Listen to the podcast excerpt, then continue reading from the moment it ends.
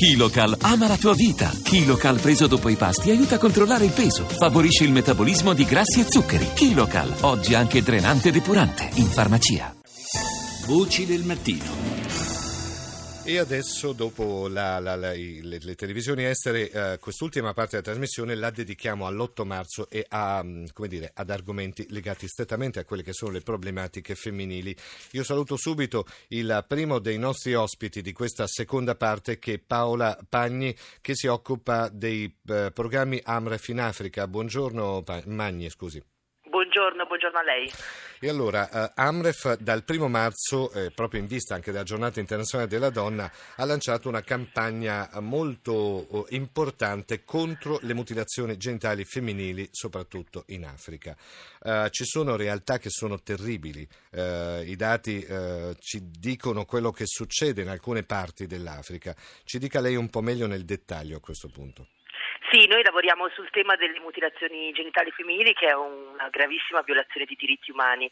Eh, le mutilazioni genitali femminili colpiscono 200 milioni di ragazze e ogni anno 3 milioni di ragazze in Africa sono a rischio eh, di mutilazioni. Sono un tema molto importante legato alla donna perché non, son, non rappresentano soltanto un, grosso, un grave problema sanitario perché hanno conseguenze sanitarie piuttosto importanti, ma sono anche una violazione eh, di diritti umani quali la, la, diritto alla salute, il diritto sì. all'integrità fisica e psichica, ma anche il diritto a non essere sottoposti a trattamenti inumani, crudeli, torture, il diritto anche a decidere del proprio corpo, della propria salute sessuale e riproduttiva. Ecco, diciamo anche dir- che voi avete dei, dire, dei, testimonial di queste situazioni. C'è la storia di uh, Malika, che è una donna che ha subito, credo, mutilazioni genitali, oppure si è rifiutata o comunque ha fatto una battaglia molto ampia, che uh, sta portando in giro per il mondo la sua esperienza.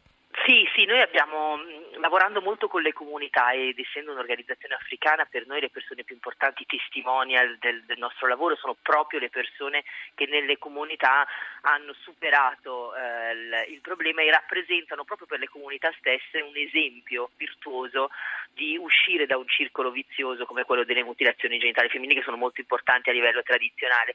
Per cui sì, abbiamo eh, sia donne che uomini che rappresentano proprio a livello comunitario l'elemento di cambiamento, perché sono poi agenti di cambiamento straordinari e che sì, eh, noi abbiamo eh, Nais in questo caso che è la nostra testimone, sì, una sì. donna Masai straordinaria che è riuscita a sfuggire alle mutilazioni ed è diventata un elemento molto, una persona che è riuscita con la sua capacità di comunicazione a convincere moltissime comunità parlando proprio con chi decide, i decisori in Africa sono sì. molto spesso nelle comunità gli uomini, sì, quindi sì, parlando con loro e coloro che decidono è riuscita a far capire la gravità della mutilazione e a sostituire il rito di passaggio alternativo perché la mutilazione in Africa è molto spesso legata al passaggio all'età adulta, viene sostituita con l'educazione, con l'istruzione perché viene compresa l'importanza del danno fisico e quindi viene eliminata e l'importanza invece di investire sulle ragazze, quindi di istruzione certo. che questo porta poi alle gravidanze più avanti, ad avere una vita sessuale e riproduttiva mm-hmm. molto più controllata. Nice, tra l'altro, è stata anche ricevuta qualche tempo fa uh, dal presidente della Camera Boldrini, se non ricordo male, ha fatto, sì, una, sì, fatto sì. un giro in Italia proprio per testimoniare questa sua, anche questa sua battaglia alla, esatto. all'Italia.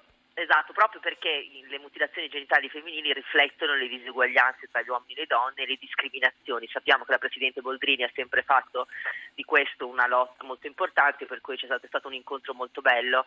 E Nais, che è appunto una ragazza che viene da un villaggio Masai, ha incontrato Obama, ha incontrato anche in Italia non solo la, la, la, la Presidente Boldrini, ma anche Emma Bonino. Sì, Quindi insomma sì, si sì, è confrontata con personalità che sulla discriminazione eh, femminile hanno insomma, fatto passi importanti. L'argomento ci porterebbe a parlare di questo per altre quattro ore, ma è un sì. po' impossibile. Una sola domanda le chiedo: come queste eh, campagne internazionali incidono anche sul comportamento delle popolazioni africane dove ci sono le mutilazioni eh, genitali femminili? Beh, incidono molto perché sono dei processi molto lenti, molto lenti da, da, applicare, ma incidono in quanto una volta che le, sono pratiche tradizionali, una volta che le comunità vengono a conoscenza sia dei danni fisici e psicologici, sia di quello che può essere sostituito a queste pratiche, lentamente noi vediamo moltissimi cambiamenti e quindi funzionano, ma poi i numeri Sì. stessi funzionano. Poi ci sono aree dove eh, la, la comunità stessa internazionale richiama una- un'attenzione maggiore perché bisogna lavorare di più. Insomma, uno lavoro è un lavoro ancora molto lungo, ma comunque è un lavoro che sta eh, lasciando una traccia. Io ringrazio Paola Magni dell'area programmi di Amref in Africa. Grazie, buona giornata e buon lavoro.